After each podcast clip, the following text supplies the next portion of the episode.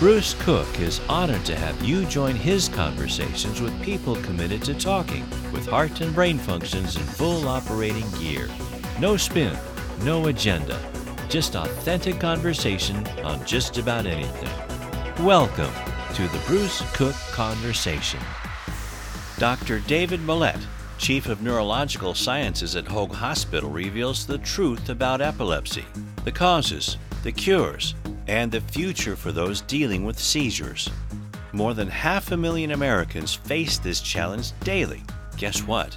Epilepsy is rarely genetic, almost always environmentally linked. The Bruce Cook Conversation with your host, Bruce Cook. Trending now. Here's your host, Bruce Cook. Brought to you by the Pickup Family Neurosciences Institute at Hoag. And good evening, radio family. It's Bruce Cook, and it's time for the conversation. Our Sunday night gathering here on radio.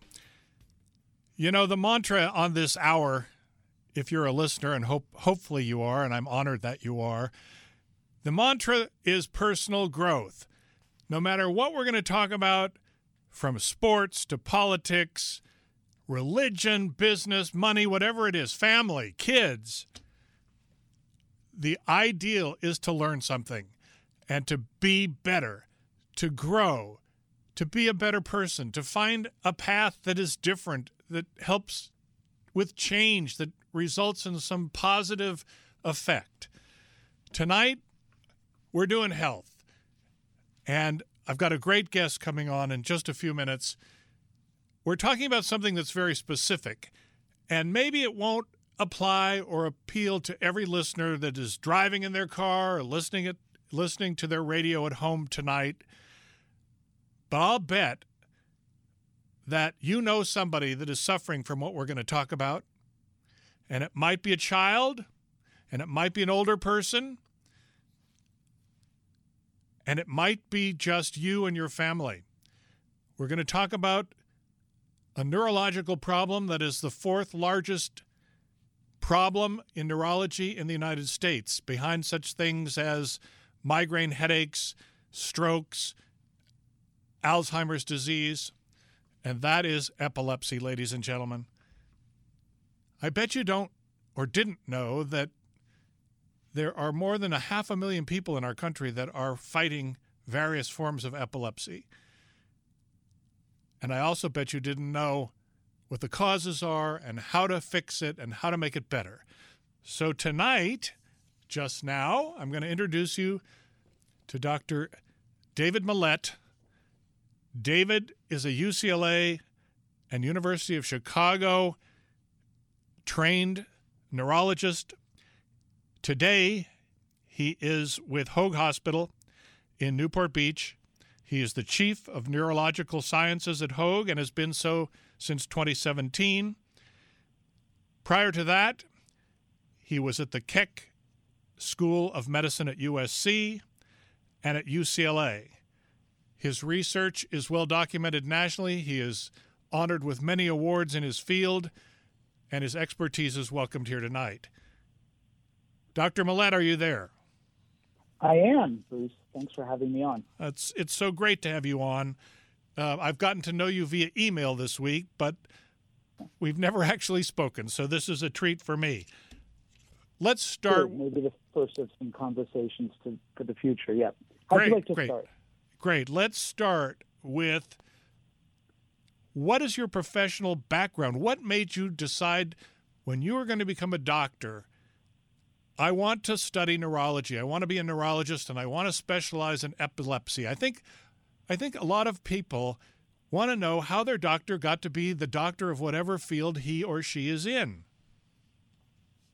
It's a great question. Um, I, it's a question I get asked um, quite regularly. Um, so, um, in residency, as we are training in our profession, whether that's cardiology or neurology or internal medicine, everybody uh, rotates through a number of subspecialty areas.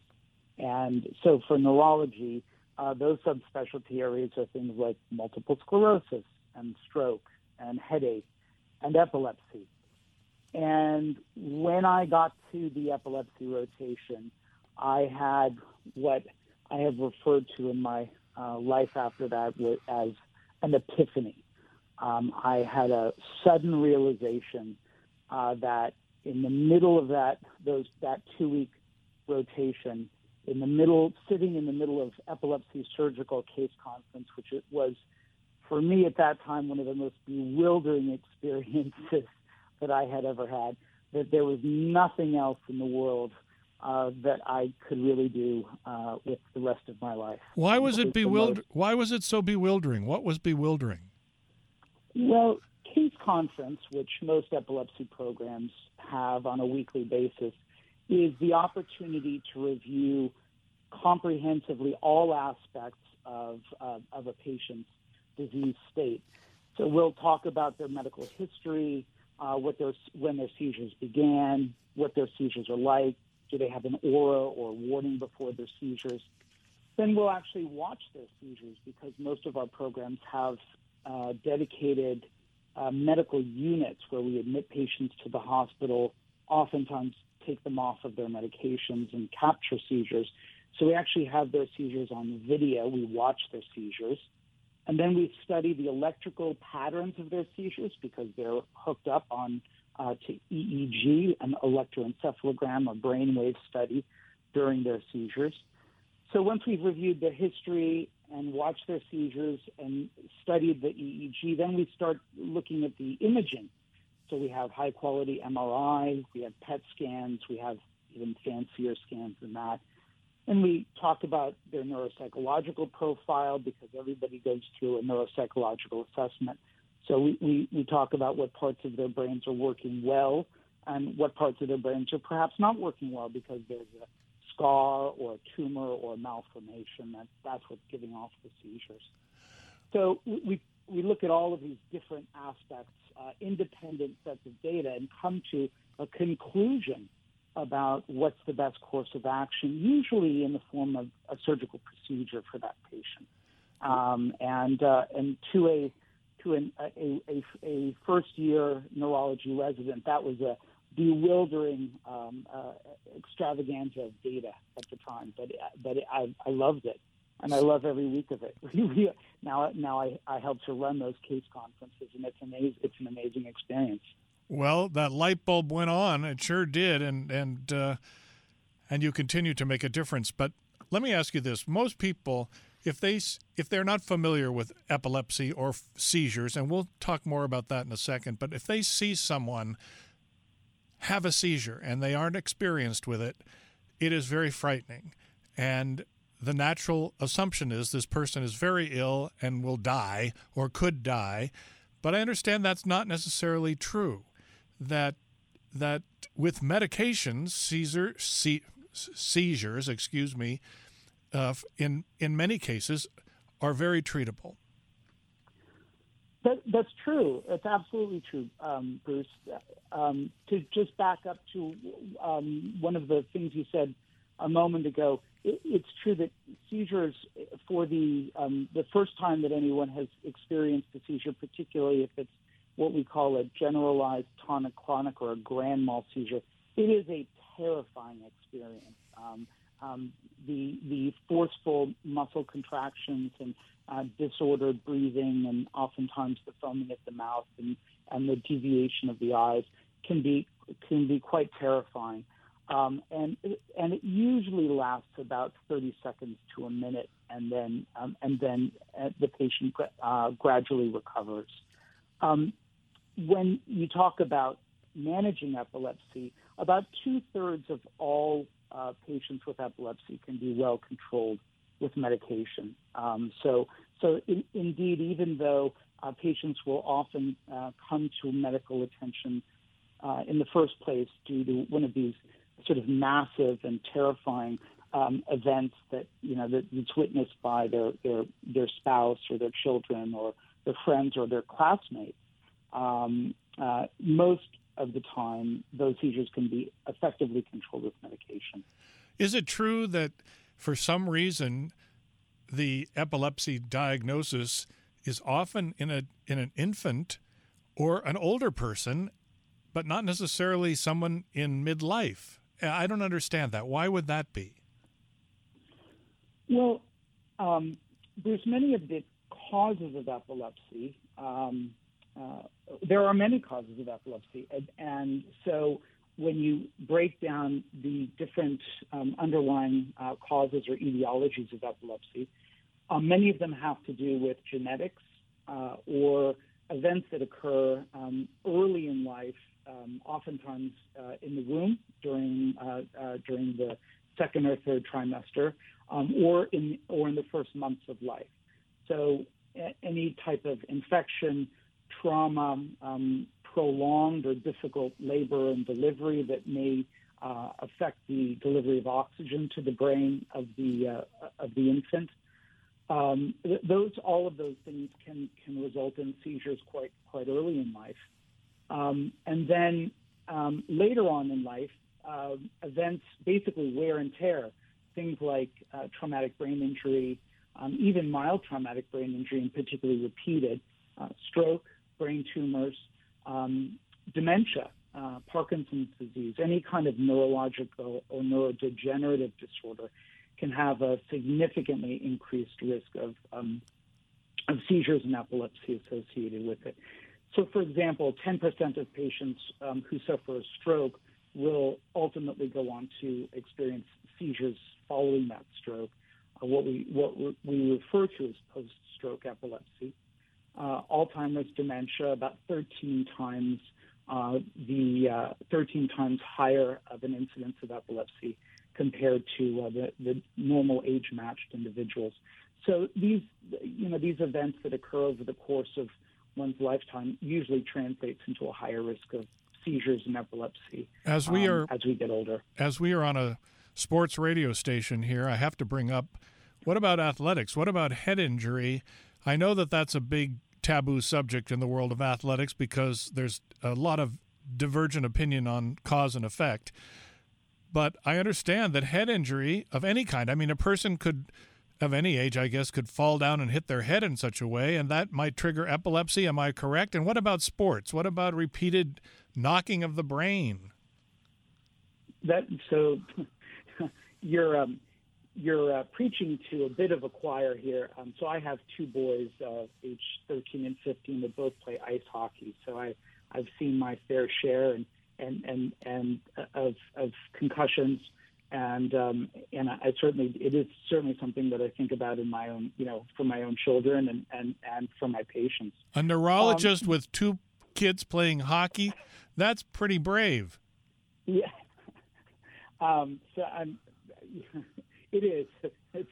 Uh, Are you sure you're not sitting on the sidelines, chewing on your nails? I. I am some of the games. Um, some, yeah, some of them I, I have to. Some of the most of the practices I, I just I, I can't watch too much. um, but um, but yes, um, uh, there is a significant risk of uh, of uh, seizures and epilepsy following uh, brain injury. So we, we typically think about uh, traumatic brain injury um, in three categories: mild, moderate, and severe that that tends to relate to number one, how long uh, the the individual is unconscious for. If it's less than 30 minutes, more than 30 minutes, up to a day or longer than a day, um, and then whether there's any um, any kind of any evidence of uh, damage to the brain on imaging. So, for example, a contusion or bruise, um, or if there's any bleeding in the brain even with a mild with a mild form of traumatic brain injury, so uh, confusion or loss of consciousness for less than 30 minutes, there's about a 1.5 increased risk of epilepsy. With severe traumatic brain injury, so and, and this could be either a, a, you know a youngster in sports. Um, uh, or it could be an, an older person who uh, trips and falls down a staircase uh, or, or, or on a curb um, or gets thrown from a horse. I have patients um, who have had uh, developed epilepsy following, uh, you know, following uh, in- injuries uh, from, you know, riding horses even. Um, th- that that risk is significantly elevated, 17 times the normal population. So, um, so yes, indeed. Um, so wear and tear, and and And those repetitive brain injuries, as well as the more significant ones, can have a significant increased risk of epilepsy associated with them. Dr. Millett, we have to take our first break. Uh, ladies and gentlemen listening tonight, it's Bruce Cook. It's the conversation on KLAA Radio. Dr. David Millett, Hoag Hospital neurologist, is on, and we're exploring epilepsy, what it is, how to deal with it, what to know. Don't go away. We've got so much more to talk about. We'll be right back.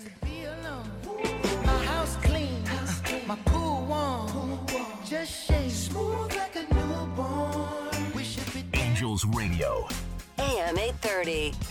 At the Pickup Family Neurosciences Institute, the Hoag Epilepsy Program is accredited by the National Association of Epilepsy Centers as a Level 4 epilepsy center. This means that our experts provide the highest level care for patients with complex epilepsy. Our patient centered approach to epilepsy treatment, combined with state of the art technology, including robotics and laser ablation, ensure the best possible outcomes for our patients. To learn more or for an evaluation, call 949 966 0243 or visit hoag.org forward slash epilepsy care.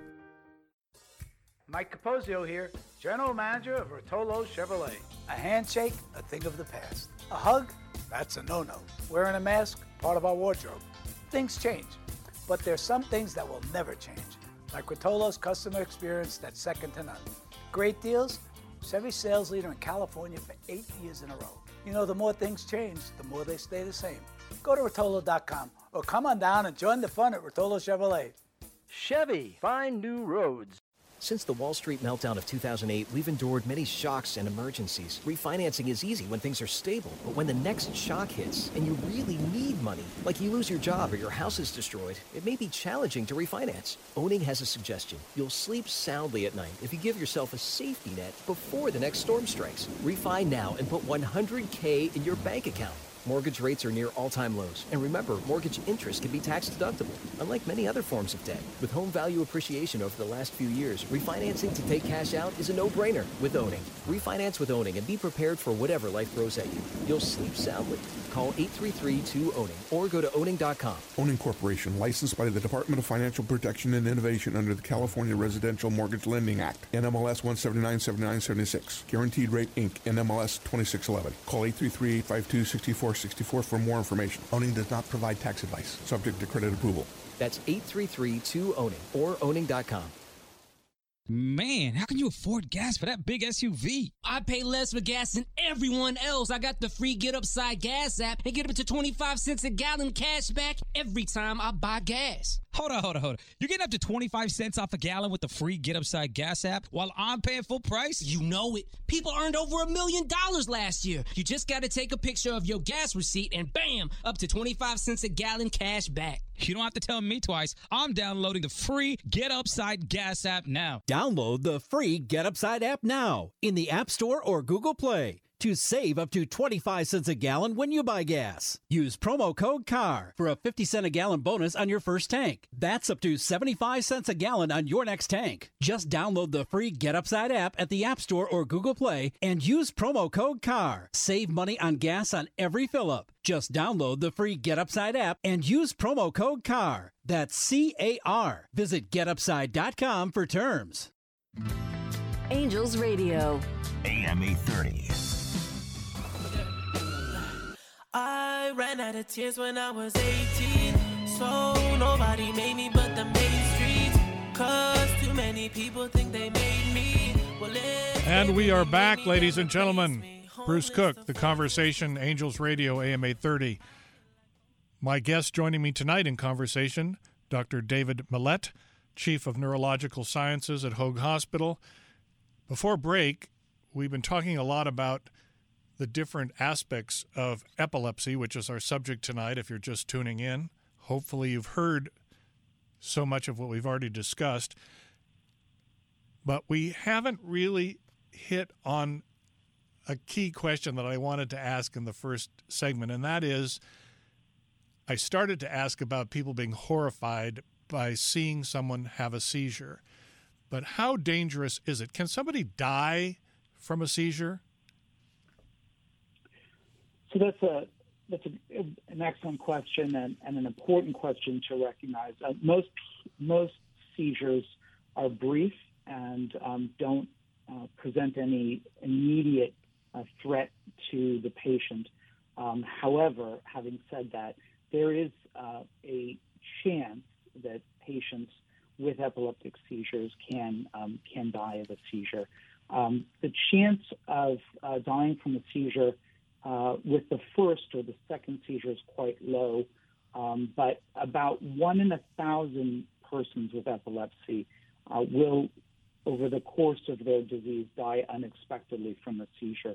That risk is actually substantially higher if you are on medications and continue to uh, experience breakthrough uh, convulsions, and in particular nocturnal seizures or seizures from sleep. So, um, up to about one in a hundred patients in that category will um, unfortunately succumb to their um, to their disease, to epilepsy. Is it ever? Um, the term for the, I'm Mhm. sorry, I didn't mean to interrupt you. Is it ever curable? Can it ever be put aside, or is it, with you forever? Um, well, so that's a that's it. Sort of comes down to what your definition of the term cure is. Um, as I mentioned in the first segment, about uh, two thirds of patients can have seizures uh, managed uh, with anti seizure medications, which means that they will go a year or more seizure free if they um, if they take their medications on a regular basis. But you might say, well, hey doc, this, the medications are really just a band aid for the underlying whatever it is that's causing the seizures, the malformation or the scar um, or the stroke, uh, um, whatever it is, and uh, and that's true. So um, in most cases, though, we we um, accept that the band-aid will be good enough, um, and as long as the seizures can be well controlled, we don't often go further than that. But if if if there is not an adequate band-aid, that is to say that if patients have tried one, two, three, um, or more medications um, and continue to experience breakthrough seizures um, or side effects to those medications, we do often contemplate um, a more um, definitive treatment that, that is often the surgical treatment, which can provide long term cure. Um, I should also mention that there's a significant number of patients that can outgrow their epilepsy. what does so that mean? are- what does well- that mean? How do you outgrow it? So there are um, a number of syndromes, of epileptic syndromes that, that, that begin in childhood. Um, for example, what we refer to as childhood absence epilepsy. Absence just refers to what you might think it is ab- the absence of the per- of the child. Um, they're the brief staring spell that usually begin at the age of five or six, um, and and they they go away on their own by about ten or eleven um, in about 80 or 90 percent of patients. So that's a self-limited, or what we used to call a benign epilepsy syndrome. Um, there are a couple of others, um, and and there are there are a number of patients that will have seizures um, i- that begin either in childhood or in adolescence that will, at some point in time, outgrow them. Sometimes after just a few years, sometimes in their uh, in their 30s or 40s, we can take them off of medications and they will no longer have seizures. But um, but it, it, it's a it is a, a minority for the focal epilepsies. Um, those are the ones that are typically associated with scars or brain malformation. Can a So person genetic epilepsies can be outgrown much more easily. Can a person afflicted with epilepsy live a normal lifespan time wise, or is there a restriction given the trauma effect of having to deal with this for decades?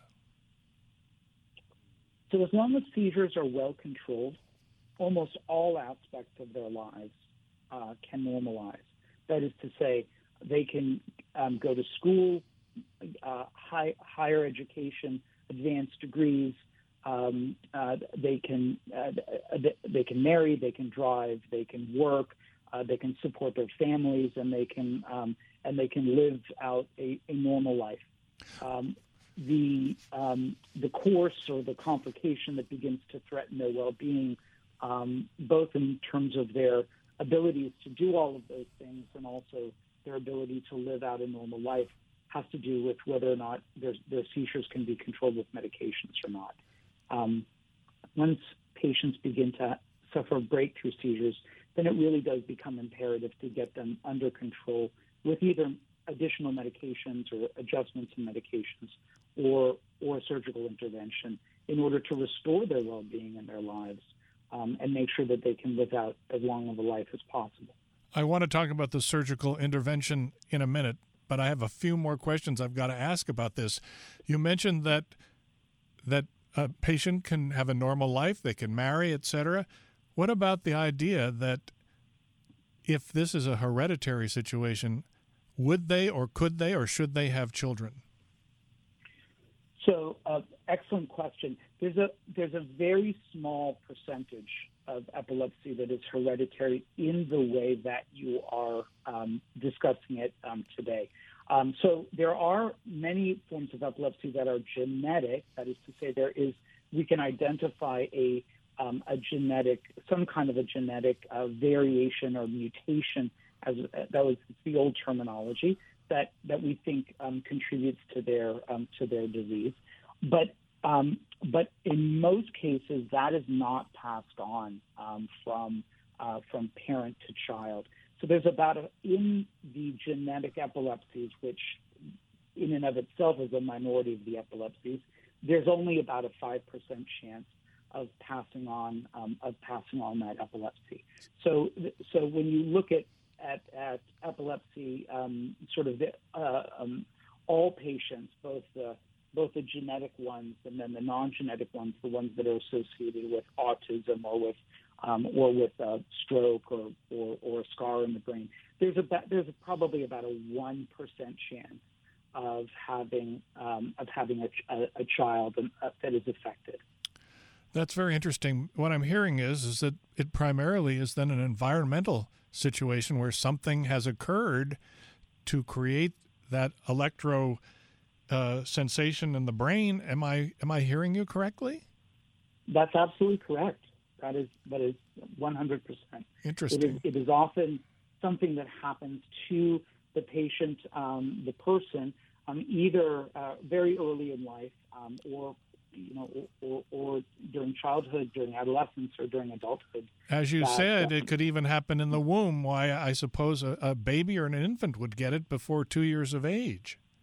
Yes, indeed. Um, so, what you can, unfortunately, you can have strokes and infections and um, and even and even you know even uh, traumatic brain injury um, at, at that that early of an age. Sure. Would an OBGYN be able to detect that in a pregnant woman and have her see a doctor such as you at that point, or is that not possible?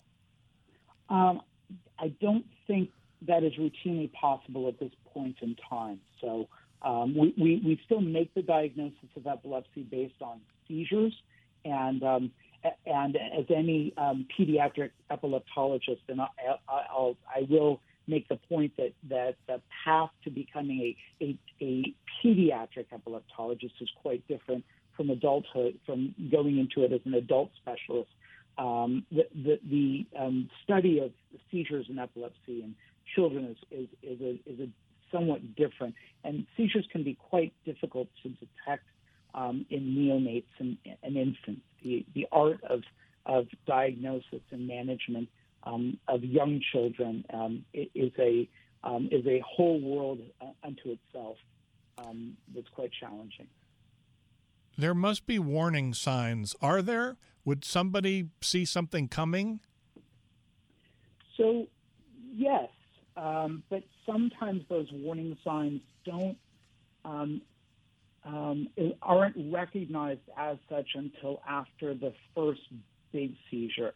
Um, I have many times uh, seen a patient after their first convulsion or grand mal seizure and ask them, well, what did you have? Do you remember feeling strange before this big event, uh, before you lost consciousness? And they'll describe some very strange feelings that they that they did have, and I'll ask them, well, have you ever had those before? And you'd be surprised. Um, I've had patients that have had 20 or 30 years of these feelings that have never come to medical attention, have never um, brought a diagnosis or been explained to them, and they just they just assume this is what everybody else experiences. Um, so uh, I'll give you an example: the temporal lobe epilepsy, which is one of the most common forms of epilepsy. Those seizures are often heralded or begin with a feeling of intense deja vu or familiarity. Um, sometimes feeling as if you're in a dream um, and that's often associated also with um, an unusual feeling in the stomach, sometimes nausea or falling sensation, strange smell or taste. And patients can have these fleeting symptoms for years that occur once a month, once a quarter, um, a few times a year, and never think much of them until their first seizure. And then it becomes obvious in retrospect that they've had seizures for quite a long period of time but they've been very mild and have never been diagnosed as such. Boy, that's interesting. I have those symptoms every night about three in the morning. I'm going to have to call for a specialty examination. I was going to say, make an appointment next week.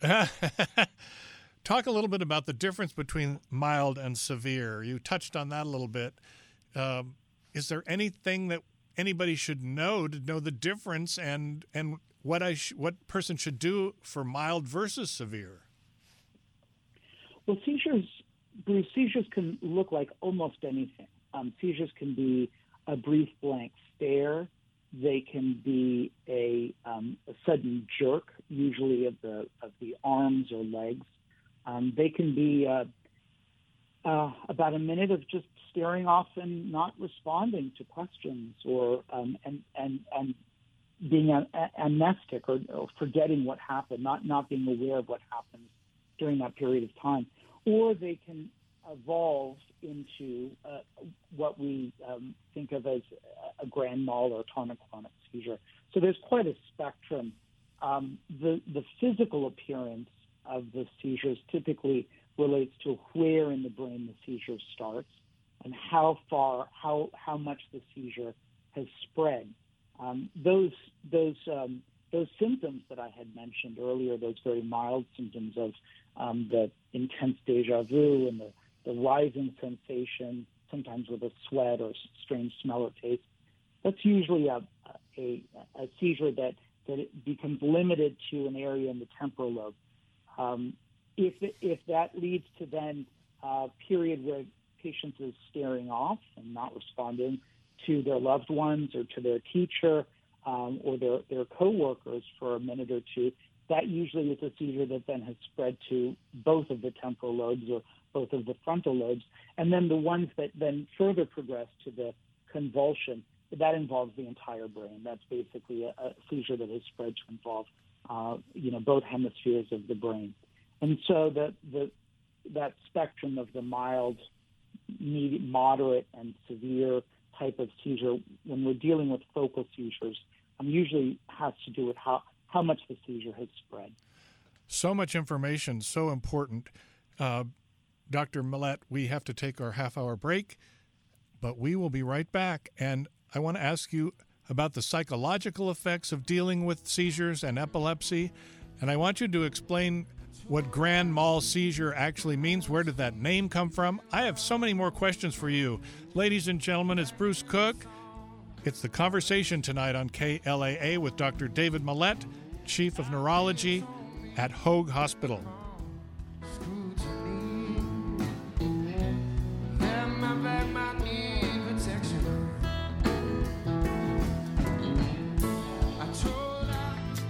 Angels Radio.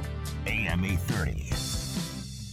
Pickup Family Neurosciences Institute at Hoag is ranked in the top 1% in the nation by U.S. News and World Report. It provides world class care through multidisciplinary expert teams, each focusing on specific disorders of the brain and spine, such as stroke, aneurysms, brain tumors, Parkinson's disease, cognitive disorders, including Alzheimer's, epilepsy, back pain, as well as spinal cord issues, addiction medicine, and sleep disorders. Our renowned experts offer the best evidence based care, state of the art technology, and the latest clinical research, all focused on the individual patient. Our stroke program was the first in Orange County named as a certified comprehensive stroke center, and our brain tumor program is the largest in Orange County and among the top volume programs in the western United States. Pickup Family Neurosciences Institute.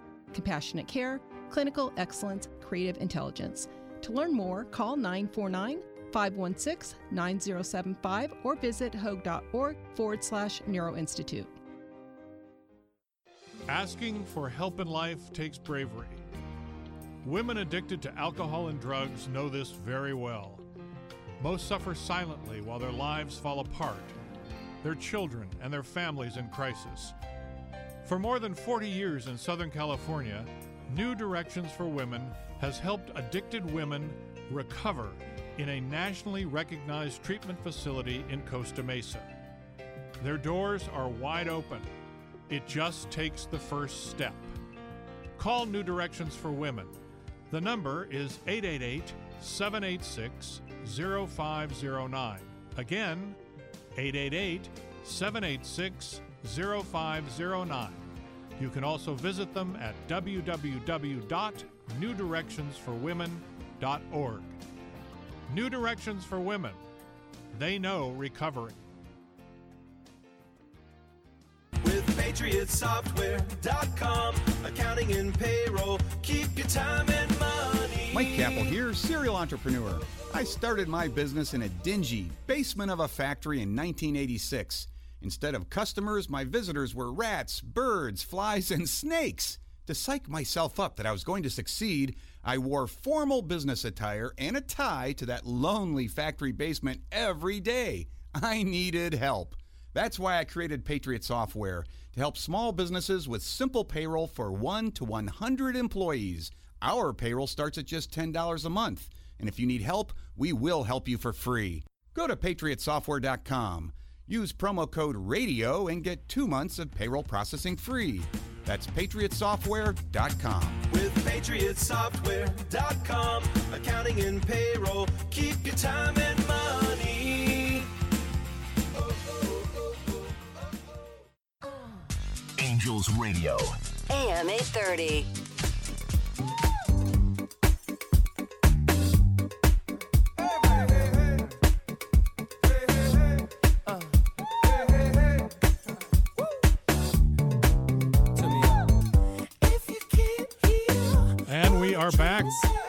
I'm Bruce Cook. The Bruce Cook conversation tonight live on Angels Radio. Dr. David Millett, my very special guest tonight. We're learning a lot. As I said at the top of our hour, personal growth. That's our mantra. We are learning people. It's important to learn. It's not good to be stupid. That's my message. Dr. Millett, what is grand mal seizure? We everybody heard has heard of the the wording grand mal. What does that mean? So, grand mal is um, it's a French term that arose in the mid uh, 19th century in the 1800s. Prior to that, epilepsy was considered a mental disease, um, uh, insanity uh, related closely related to insanity, and and persons with epilepsy were um, were institutionalized in asylums. Um, so when in the middle of the 1800s they were um, uh, medicalized, um, it was understood that epilepsy became a medical disease or disorder, and um, physicians started to study it.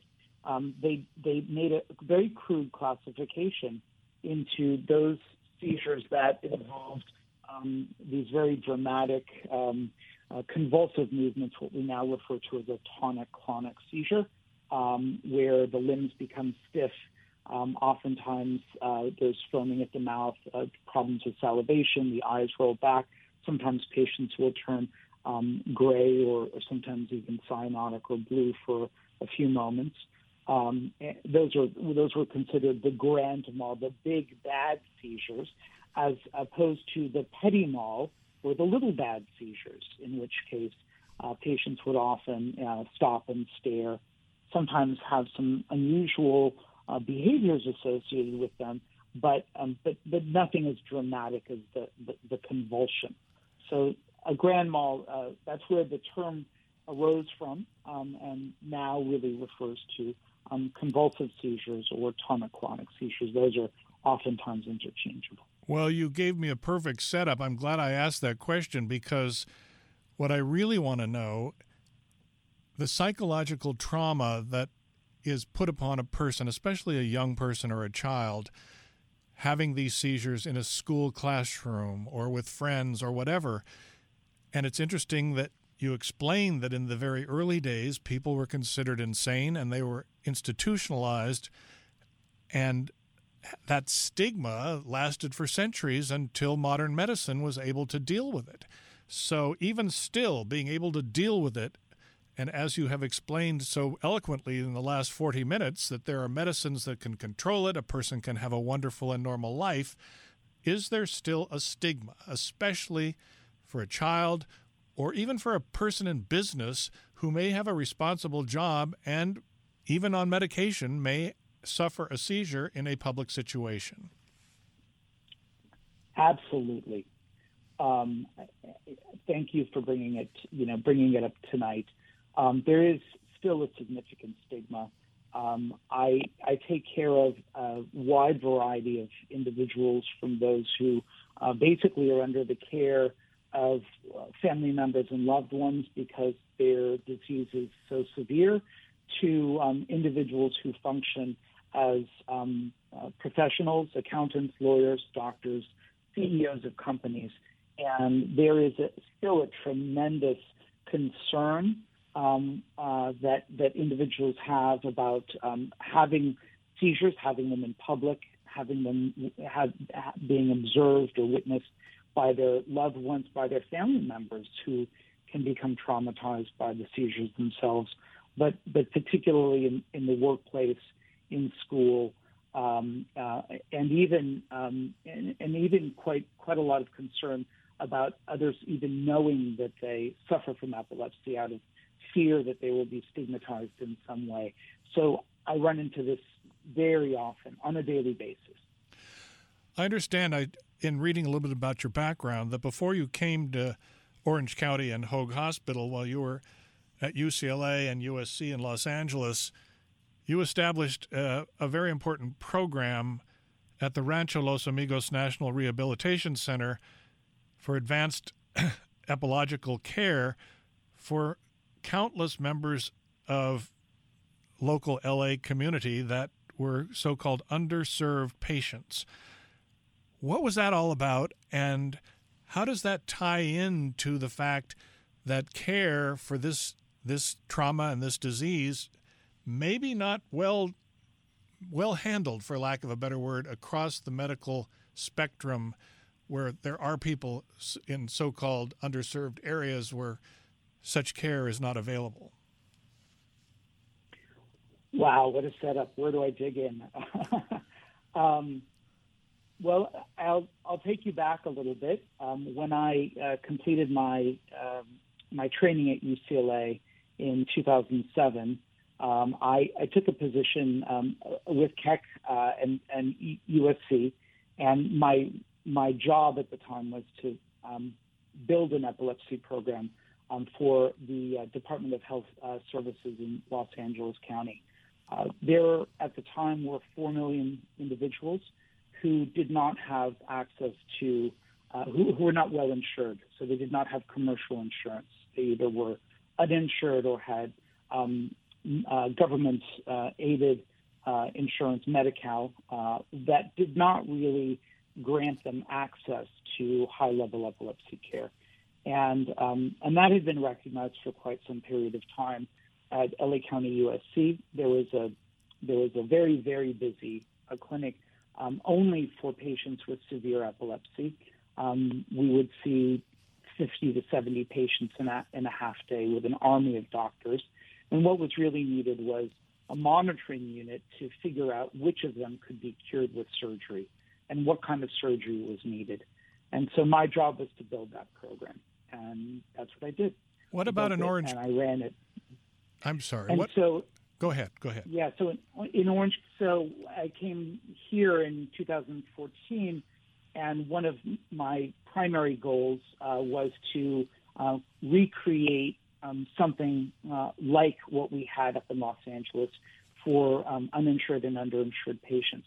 So uh, um, after about two years, um, we did that. Um, we did that in conjunction with um, the Act Free Clinic in Orange, and and and we did that with the co-sponsorship of um, the Bill and Nancy Thompson uh, uh, Foundation, their family foundation, which um, uh, which very generously uh, donated um, uh, a gift that would underwrite the cost of providing that care, as well as um, Hoag Charitable um, Hoag Charitable Care Program, which which underwrites the inpatient cost. So uh, between the, the um, uh, the Thompson Family Fund and Hoag, we're able to provide the spectrum of care, uh, the same spectrum of care to uh, the underserved in Orange County um, as those who have access to um, uh, to commercial insurance and can get in, uh, you know, can have their their services um, paid for. Um, it really is limited to those that, that suffer from um, suffer from significant disease and need help. Um, uh, it's really best to to diagnose them and treat them so that they're not ending up getting uh, medical care in our emergency rooms, um, and they can provide, you know, they can work, they can provide care for their family, etc. So, um, so yeah, we're able to provide that at Les Benac. I, am very, very grateful to the Thompson family um, and to Hoag for, for and to Les Benac for providing the platform of making that happen. Sounds pretty special. Quickly, before we have to take our next break, I want to switch back to some of the triggers.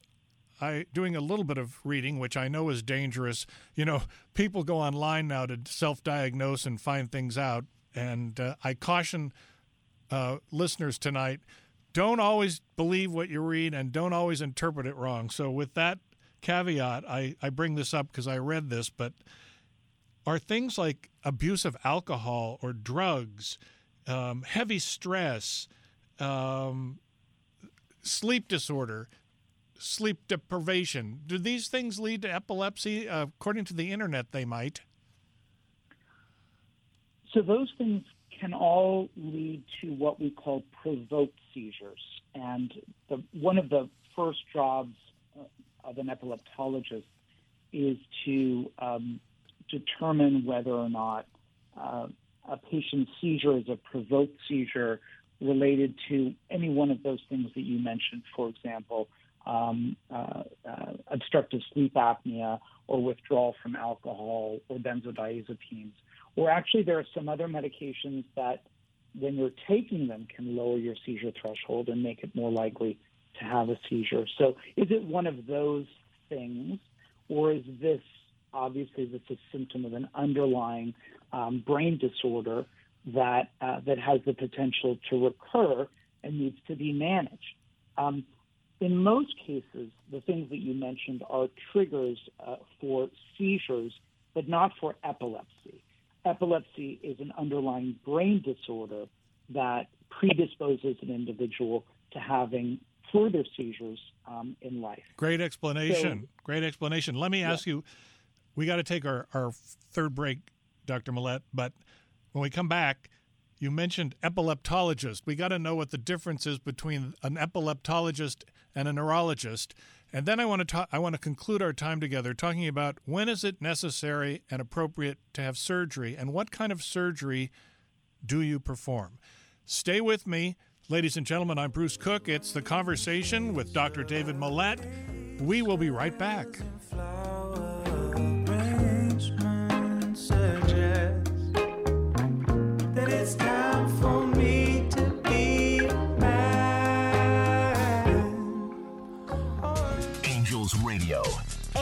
30.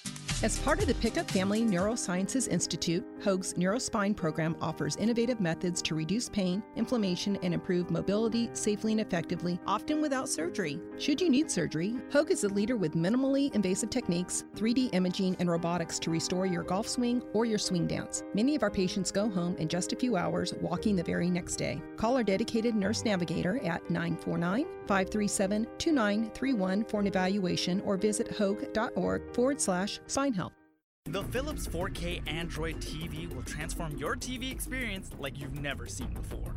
Experience dramatic imaging, extreme details, and lifelike colors with thousands of movies and shows from Netflix, YouTube, and others on this Philips Android TV. And the best part? Use the TV's remote control with Google Assistant voice search to become part of the action. From watching the Angels play live to watching their magic recaps and highlights, you won't have to miss a second of the action ever again.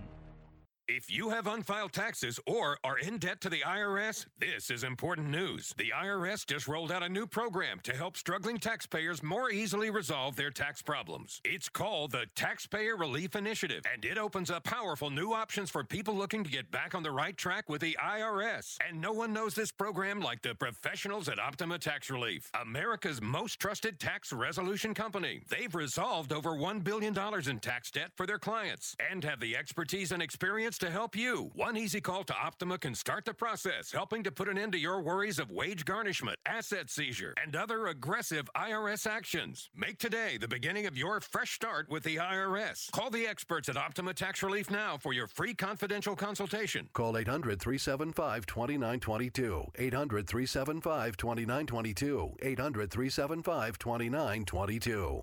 Optima Tax Relief. Some restrictions apply. For complete details, please visit OptimaTaxRelief.com.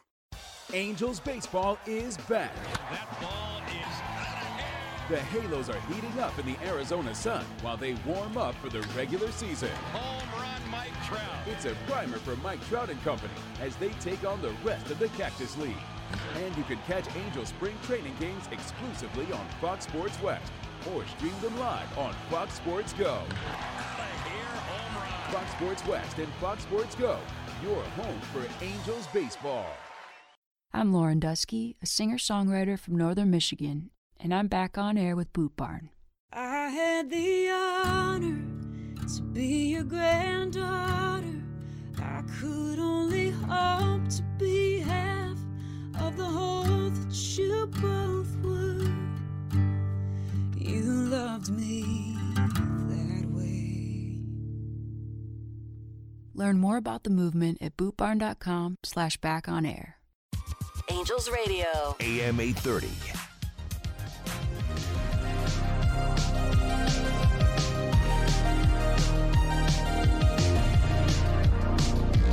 I've been trying to call. I've been on my own for long enough. And that is the weekend everybody's singing because this is the weekend and I'm on the air this weekend. It's Bruce Cook, the conversation on Angels Radio. We're having a great, informative, interesting time with Dr. David Millett, Chief of Neurological Sciences at Hoag Hospital here in Orange County. David, tell me about what an ep- epileptologist does as opposed to a neurologist. Um, it's a great question. So an epileptologist is a is a subspecies of neurologist. Uh, we we've all gone through uh, neurology training. Um, I did a three year uh, neurology residency, and then after that, an additional two years were spent um, solely dedicated to the diagnosis and treatment of patients with epilepsy. So it's a it's a subspecialization within neurology. Um, we really have the as epileptologists we have the the the the, di- the know-how, uh, the experience, and the access to diagnostic tools like genetics and long-term video EEG um, and advanced brain imaging to best diagnose patients who come to us with seizures, um, either uh, either their first lifetime seizure or a lifetime of seizures, and looking for a cure. When do you know that surgery is the best option? How do you diagnose it? And are you also a surgeon, or does is there another uh, practice of surgery in neurology? So the I'll answer take them in reverse. They're a little bit easier that way. I am not a neurosurgeon, but I work pretty closely with a neurosurgeon. Um, um, I work uh, very closely with a, with a number of them. Um, so Dr. Vivek Mehta is our epilepsy neurosurgeon at Hoag Hospital, um, but we, I've worked with a number of them over the years. Dr. Char- Charles Liu uh, up at Keck USC, we've worked together for many years, and Dr. Liu's um, has also supported our program at Hoag for a number of years wh- while we were launching. Um, so we, we work quite closely together, planning surgeries. Um, um, but I but I actually don't don't do the surgery myself. I, as Dr. Liu once put it, um, I, I, I draw the dotted line for them. I have to figure out what part of the brain uh, to remove safely that will re- render the patient seizure free. Very so interesting. That's, that's sort of my, my task when we get um, into the into the weeds of um, drug resistant epilepsy. Would you, you- asked the question of when when the surgery um, indicated. Uh, when do we think about surgery? Um, and I'll, I'll I'll give you a couple of numbers that will um, that will shed some light on that. So if you took a thousand um, individuals who came to our care for their um, for their with a diagnosis of epilepsy, we could medically control half of them with the first medication that we chose. We could probably get about another 15% with the second medication if the first one failed to adequately control seizures, and then about 4 or 5% with the third medication. So, as you can see, this is a law of diminishing returns. And once a patient has failed two or more medications, we refer to that as drug resistant epilepsy. And I see my job as giving patients information. This is the this is your chance of, of, of finding a medication with me or a combination of medications that's going to control your seizures versus this is the chance your your uh, p- possibility of becoming seizure free following epilepsy surgery. Um, and then we basically work with them over uh, on the risks and the benefits of those two pathways. What if a patient does well on the medicine but says, I don't want to live like this, I want the surgery? What do you say? Um, that, we we run into that every once in a while. Um, in most cases, surgery isn't a substitute for medications. Um, even in the best hands and with the best outcomes, patients who undergo epilepsy surgery still re- stay on medications for at least a year or two years after um, after successful uh, epilepsy surgery. And then if they don't have any seizures at that point in time, then we, we begin to back off on their anti-seizure medications. But it, there, uh, epilepsy surgery is elective brain surgery. It does come with certain risks um, associated with it, and if seizures can be well controlled with medications, we don't generally recommend um, the, um, entertaining those risks unless there are extenuating circumstances. And there are some, some of those cases. Once in Generally once in a while. We don't. In our last couple of minutes together, what about the effect of COVID? What has that done to your practice? What has that done to people suffering from seizures and or epilepsy? Has it made it worse? Um, I, I don't believe there's any published data yet on um, on COVID and the, and any change in seizures with COVID. I personally have seen a handful of patients who have um, experienced more seizures or uh, more um, symptoms of depression, anxiety, brain fog, um, like many people who've who've, who've, who've contracted COVID. Um, on on a couple of occasions, I've seen patients who seem to have an increase in seizures around um, just following a vaccination, which in some ways is similar to the infection itself in that it triggers this immunological cascade. And we do know now that there is a close relationship between the nervous system and the immune system. Some uh, some types of epilepsy can be can be um, fueled by um, antibodies and autoimmune conditions. So um, so th- there may be in some uh, unusual instances an increase of seizures with with either COVID or with vaccinations but um, but we have not seen uh, that occur on, in large scale. I've only seen a handful of of those patients. Dr. Millett, how do we reach you? I know we've run a run a couple commercials during our time together that talks about your program, but if anybody's listening and maybe they got a pen in hand, maybe even in their car, give us the website, give us a phone number, tell us how to get in touch. Sure. Um, so uh, the, probably the easiest thing to do would be to Google Hoag Epilepsy Program, and you can find information there. Um, our, our, our clinic number is uh, 949-764-1843. Um, and um, and we'd be quite happy to see uh, and answer any any questions that, that folks have in, in the clinic. Um, it's been a real uh, pleasure talking with you, Bruce, um, and I hope we've been able to help and enlighten some of your your listeners this afternoon. David Millett, you have done that. You have you have succeeded in my promise to an, to uh, seek personal growth on the radio. It's a rarity. I'm proud of it. I'm proud of you. I thank you so much. You really have uh, imparted such great information tonight. And I hope somebody out there has learned something that's going to help them. Anyway, again, thank you so much. And to my listeners tonight, remember stay safe, stay well, keep happy, and above all, do the best you can at all times. Good night, everybody. Thanks for joining the conversation. Good night. Good luck.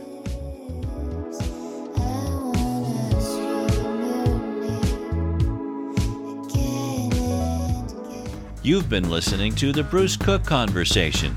Hear the Bruce Cook Conversation on Sundays at 6 p.m. Pacific on AM 830 KLAA. And hear the podcasts of every show on Anchor, Apple Podcasts, Spotify, Google Podcasts, Breaker, Pocket Casts, and Radio Public.